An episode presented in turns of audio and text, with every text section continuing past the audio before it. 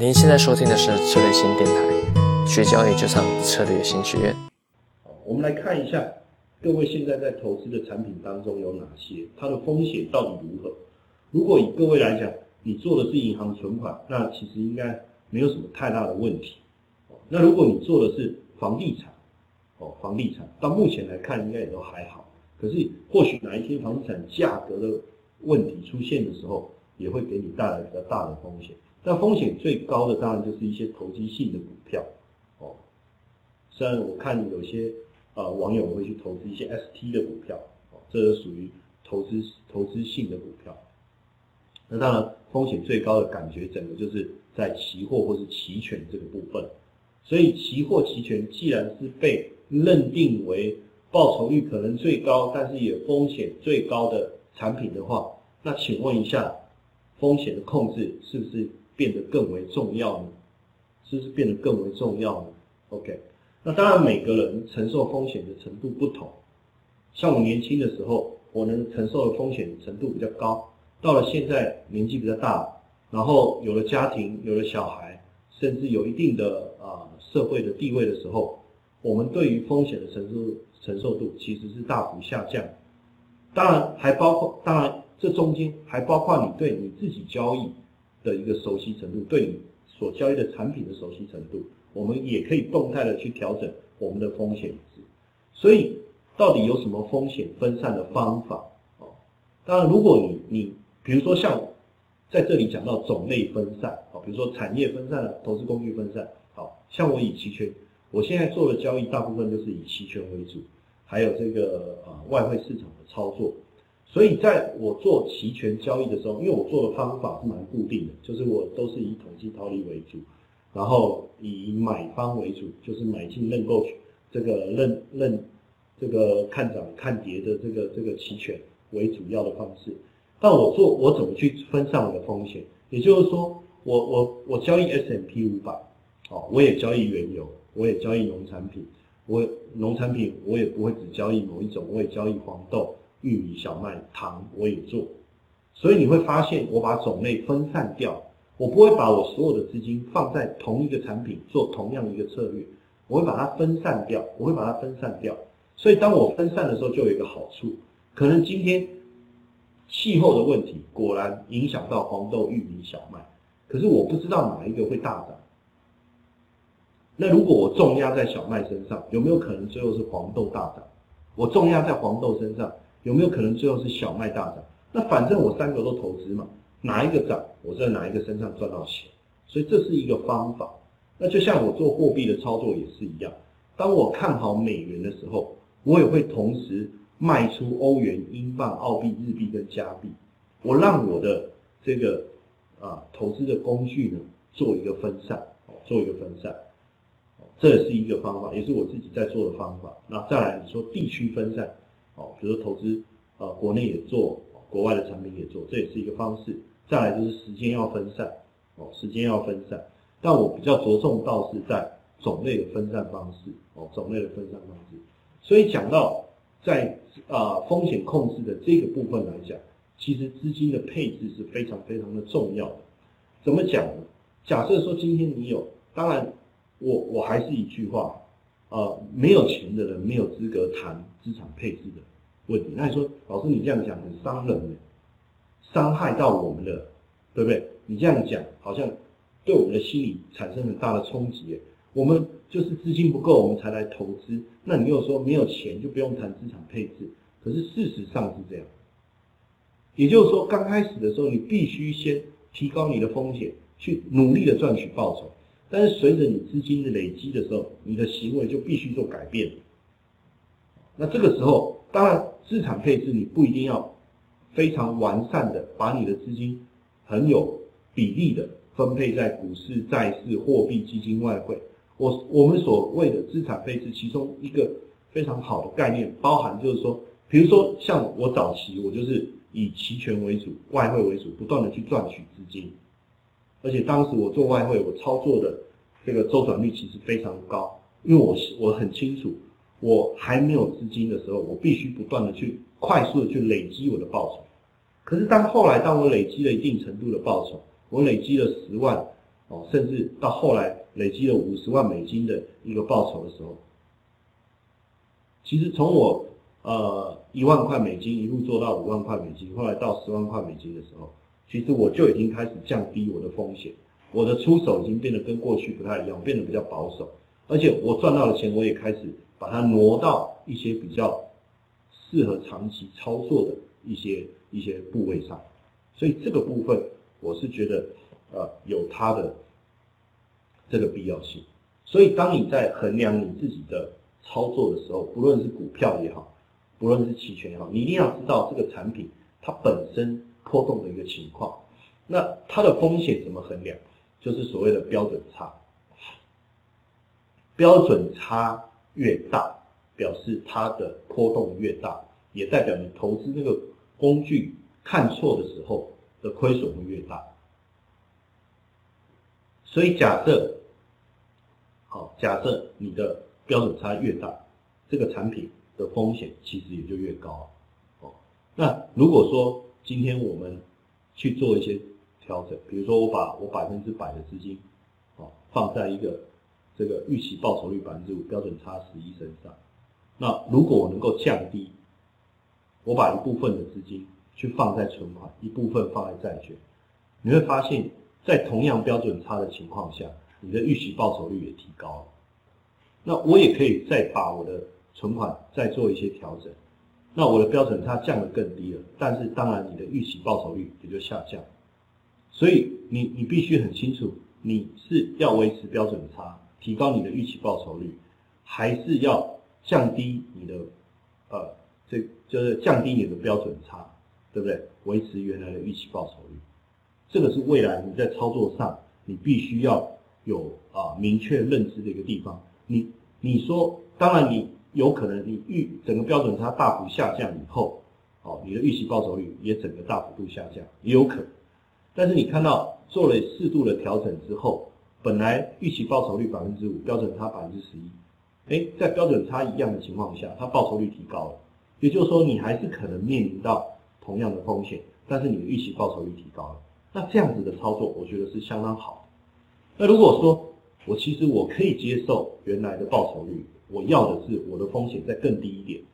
好，那后这样的一个调整就变成预期报酬率不变的情况下，标准差下降，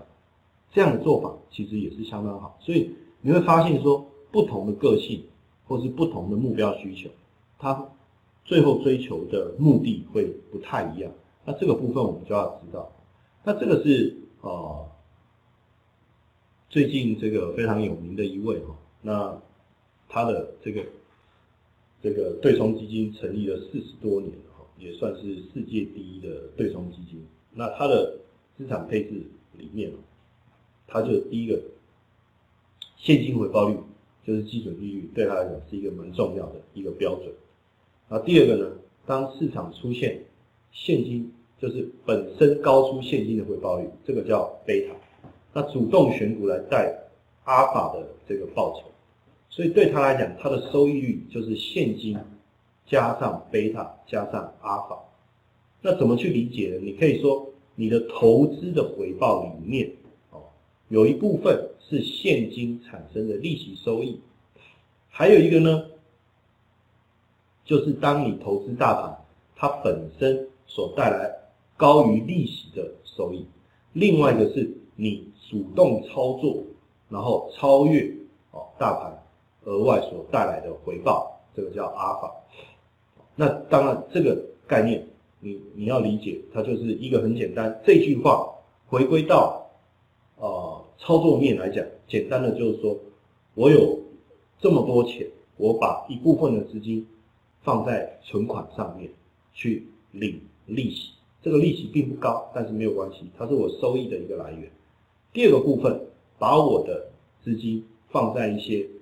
比较大的价值股哦的身上，去赚取到这个长线的一个收益。另外，再用一小部分的资金来去做主动交易，低买高卖，做期权也好，做股指期货也好，哦，去做一些比较活泼的股票也好，所以它是有这样的一个分配方式的。所以这个部分对各位来讲，未来你也必须去理解要怎么去做这件的一个事情，哦，那你也去要去理解说，在整个过程当中，哦，当随着经济成长加速，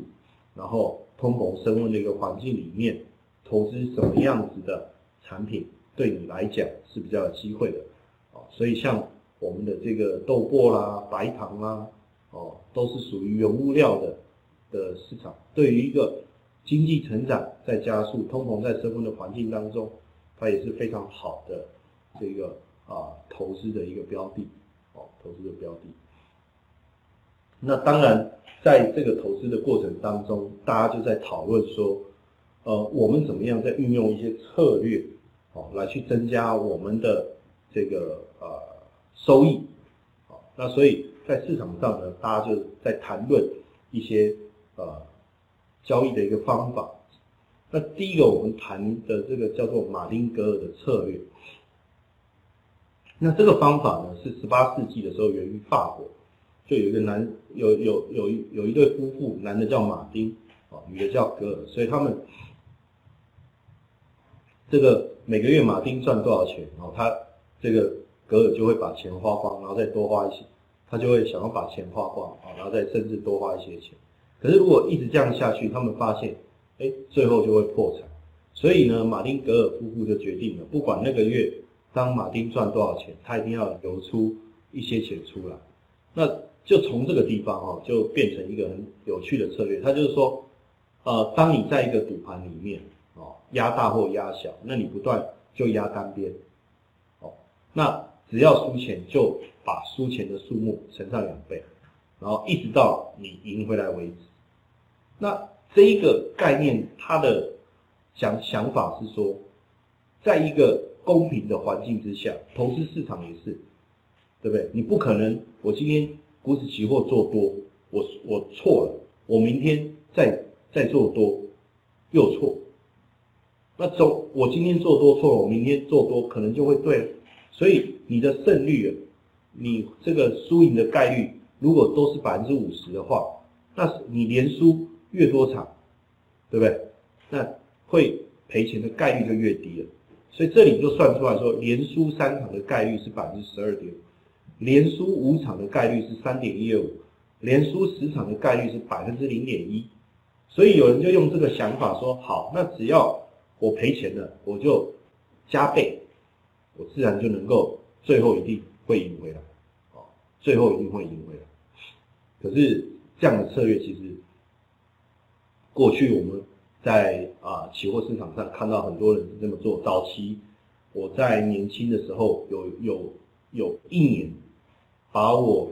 赔掉了好几百万赚回来，我靠的就是这种马丁格尔的策略哦。但是呢，这个策略最大的问题就是说，当然我一直压，一直加倍，一直加倍去做的，对不对？但到最后有可能，有可能。实际的风险就是你会错多少次才会对，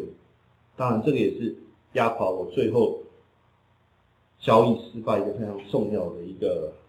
过程，所以也先跟大家分享一下这个概念，哦，那是那这个概念呢，它就告诉你这个整个累计亏损可能会亏这么多的概率，那如果这么低的话，哦，你可以怎么做？但是当当然到最后啊。这个方法其实大家也发现说是有问题的，所以就大家就想推出了另外一个思维，叫反马丁格尔。那反马丁格尔的做法是这样，就是说，刚才我们是亏损的时候就把我的赌注就加倍了，投资的资金就加倍。但是这里的做法是，亏损的时候你要减少你啊进场的资金，到胜利的时候才增加你的赌注。哦，就是啊亏损的时候呢，其实是。啊，减少这个资金，哦，减少资金，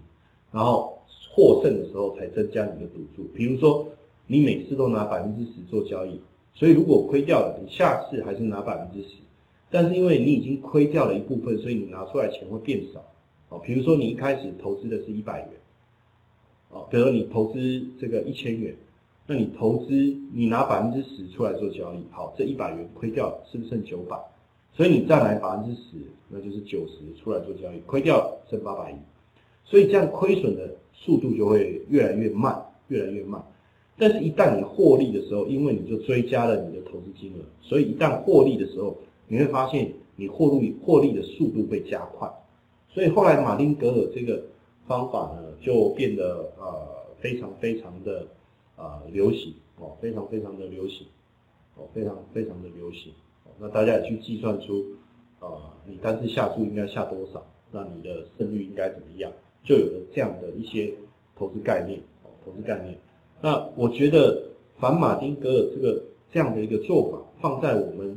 的交易上是一个非常好的方法。但是你会发现说，呃，这样的方法相当的灵活，所以你必须懂得去计算。那我现在亏损了，那我减少我的啊投资的资金，我再亏损，我要再减少这个部分，其实在实物上还是有些难度的。为什么？因为假设我们每次交易的资金就只能下一手股指期货，你要我减少怎么减少？我再怎么减少，还是就就没得做了，对不对？所以当然这个也是未来在实物操作上可能会遇到的一些困难哦，未来遇到困困难。OK，当然，当然他这里，当然我们在说，他是说像这样子的一个做法，他用反马丁格的好处是什么？哦，就是说当我当我就是我用反马丁格的好处是什么？哈，当我赢钱的时候，我每次就二的倍数递增，好，连压四次都输钱，它的概率是百分之六点二，哦，所以如果你连输四次，其实你只会输掉四块钱。那如果如果是连赢四次，你反而可以得到十五块钱。所以你看哦，在同一个概率点上，你会面临到一个是输掉四块或赢的赢到十五块这样的一个一个一个结果。所以反马丁格尔其实到后来对于交易上的一个风险控制的的帮助上来讲是相当相当的大的，好，也就是说我每次都是出手一一块钱，如果我亏损，那我就继续用一块钱，哦，如果我们是这样，再亏损我就一块，再亏损一块，所以连亏四次呢，我就亏四块，但是只要我一赚钱，那我那我就是加。加倍，再赚钱加倍，再赚钱加倍，所以在连赢四次跟连输四次，当然它的概率会一样。所以在同一个概率点上，你有可能输掉四元或赢到十五元，哦，或赢到十五元。OK，那当然基本上，呃，这样的一个一个呃反马丁格的操作策略，你要把你的资金全部输光了，其实运气一定是背到连续失败六十三次，哦，那其概率其实。相当相当的低了哦，所以这样的一个操作方式，为什么后来就让市场啊就开始有很多人去去模仿哦？那所以如果你是以反马丁格尔的这个策略来讲，它比较容易获利，风险也比较低。但是当然不论，当然在整体的市场里面哦，就是说，比如说以外汇市场来讲哦，只要你的市场是一个趋势的市场。反马丁格尔的操作就非常有帮助。那马丁格尔呢？它是震荡的市场就会比较适合。但是依照我长期操作的一个角度来思考，反马丁格尔反而会让我们的心里面会比较舒服，因为毕竟反马丁格尔是亏损的时候把资金减少，可是马丁格尔是亏损的时候要把资金放大。好，所以呃反反所以变成马丁格尔这个策略。反而更比较属于这种赌赌徒的性格了，哦，赌徒的性格。OK，那当然，在这个风险控制上有一个非常重要的公式啊，各位应该也要去知道，这个公式叫凯利公式。它就是说，呃，你在你所知道赔率、啊胜率的情况下，就那你你赚钱的时候你会赚多少？我去算出我每一次下单应该要啊出去的一个比例，那这个凯利公式就对于现阶段的一些法人操作来讲，也是一个非常好的一个运用哦。那比如说，假设这个有一个游戏，它是它胜出的概率是百分之四十，OK，那赔率呢是二比一，所以它每次呢就是投注。这个二乘以零点四减掉零点六，哦，二就是啊啊看对的时候能赚到的钱，乘上它的胜率，减掉啊这个看错的时候会赔的钱，乘上它的这个赔率，然后再除以它这个所会得到的这个这个资金赔率的这个比例，算出来是百分之十。所以假设是说，你知道这个投资的过去的数字。你能够知道、掌握到这些数字，你就知道你每一次就是这样操作，你就能够得到很好的一个交易的一个期望值。所以凯利公式它所要呈现的是这样的一个一个概念。当然，从刚才的马丁、反马丁或者是凯利公式来讲，可能对很多人来说，它是一个比较难理解的一个做法。那我可以提出一个我自己在做的一个比较简单的一个方式，比如说。我去交易，每一次交易呢，这个这一组的每次做这一组交易呢，它就必须要用到两百五十块美金。然后呢，这个是我每次交易的这个成本，就是两百五十美金。哦，也可能是我面临的最大的风险。比如说我们做期权的买方，你就可以先把交易风险先计算好嘛，对不对？